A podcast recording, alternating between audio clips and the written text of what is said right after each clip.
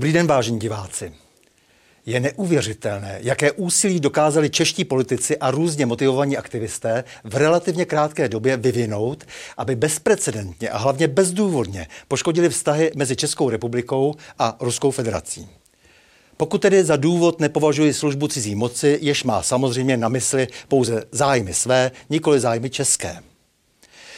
Infantilní pomníková válka pražských starostů, jež vyvrcholila řepolijským památníkem nacistickým zločincům, veřejné a nepodložené obvinění pracovníka ruské ambasády z údajně zamýšleného teroristického útoku a vrbětická tragikomedie ústící do teatrálního vzájemného vyhoštění diplomatů poslala naši zahraniční a bezpečnostní politiku na dosud nepoznané dno.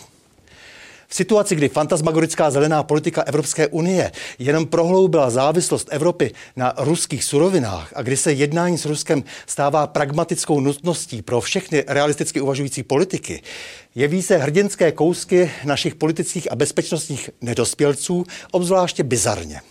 Ve studiu sedí novinářka se specializací na postsovětské teritorium a Balkán, paní Věra Ivanovičová. Vážená paní Věro, jak vyhodnotíte celý ten neadekvátní spektákl toho neumětelství, eh, těch všelijakých nehorázností, neomalenosti, hlouposti a neznalosti, eh, kterou doprovázely v posledních dvou až třech letech česko-ruské vztahy? Vzhledem k tomu, že se česko-ruskými nebo československo-sovětskými vztahy zabývám už několik desítek let, tak musím říci, že jsem z toho, co se děje v poslední době, velice smutná. Jistě, že bylo období, kdy naše vztahy měly velmi oprávněný důvod k tomu, aby Čechoslováci cítili vůči tomu obrovskému kolosu nedůvěru a proti tomu prosto z toho určitě vyplývají oprávněné emoce nedůvěry. Ale já jsem doufala v roce, v 90. letech, když se Václav Havel a Boris Jelcin a ještě před ním Michail Gorbačov dohodli na tom, že se udělá tlustá čára za minulostí, začnou se budovat reálné vztahy, kdy i Václav Havel v kongresu USA řekl, že pokud Západ chce pomoci nám, tak pomůže Rusku. Tak jsem doufala, že konečně se cesta vydá nějakým normálním způsobem. Ale to, co se děje v posledních letech, ve mně zbuzuje opravdu velmi smíšené, smíšené pocity. Vysvětlete prosím divákům, proč je třeba změnit kurz, proč je třeba naučit se dělat diplomaci, naučit se dělat zahraniční politiku, proč se právě česko-ruské vztahy musí zlepšit a jestli nezlepší, takže je to jenom ke škodě naší a že není potřeba mm, sloužit neustále cizím zájmu, ale také posloužit naším českým zájmům. Zmínil jste slovo diplomacie.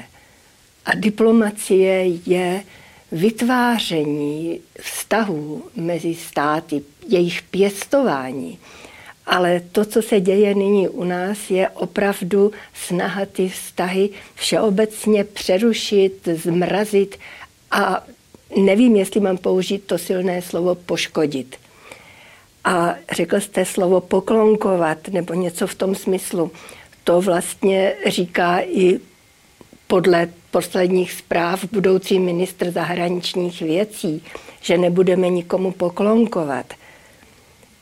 Kdo chce od diplomatů a od státu, aby někomu poklonkovali. Vždy, přece vždy jde o budování racionálních, rovnoprávných vztahů. Takže už jenom ten předpoklad, že bychom měli tendenci někomu poklonkovat, je pro mě těžko představitelný. Navíc, když diplomat používá nebudeme nikdy, tak promiňte, ale připomíná mi to takový dříve často používaný vtip, že když diplomat řekne ne, tak není diplomat. Myslíte si, že naši politici alespoň tuší, co je to vlastně diplomacie? Já určitě v po 90. letech byli u nás vynikající ministři zahraničí. A to bez ohledu na politickou orientaci byli vždycky reprezentativními osobnostmi i v tom mezinárodním světě. Když vezmeme pana Dinsbíra, pana Kavana, třeba na, na Mátkově jenom, pana Schwarzenberga.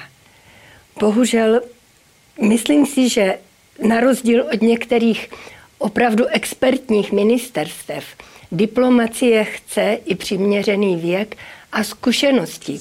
A ty zkušenosti se nezískají jenom studiem, byť to studium je hrozně důležité a ráda bych měla ministra zahraničí, který má odpovídající vzdělání, i když se obávám, že zrovna nynější kandidát to úplně nesplňuje. Ale to jsem odbočila. Ale ta diplomacie zrovna ta už se zakládá na hluboké znalosti, hluboké schopnosti komunikovat s lidmi, komunikovat a to přátelsky nebo korektně při nejmenším s lidmi, kteří mají zcela odlišné názory. To, aby si všichni přikyvovali, to je aktivistické. Já si vzpomínám, nedávno jsem četla rozhovor Sergeje Lavrova, což je persona, ať s ním člověk souhlasí nebo ne, je to persona v celém světě uznávaná a citovaná. A on vzpomínal na doby studené války. A říkal, bylo to těžké období. Bylo to velmi těžké období, ale existoval respekt, vzájemná úcta, existovala pravidla diplomacie a vztahů mezi státy. A to mám obavu, že konkrétně u nás vůči Rusku se tohle vytrácí. Tak, milá paní Věro, já moc děkuji za rozhovor a s vámi, milí diváci, se těším na další pokračování cyklu O čem se mlčí.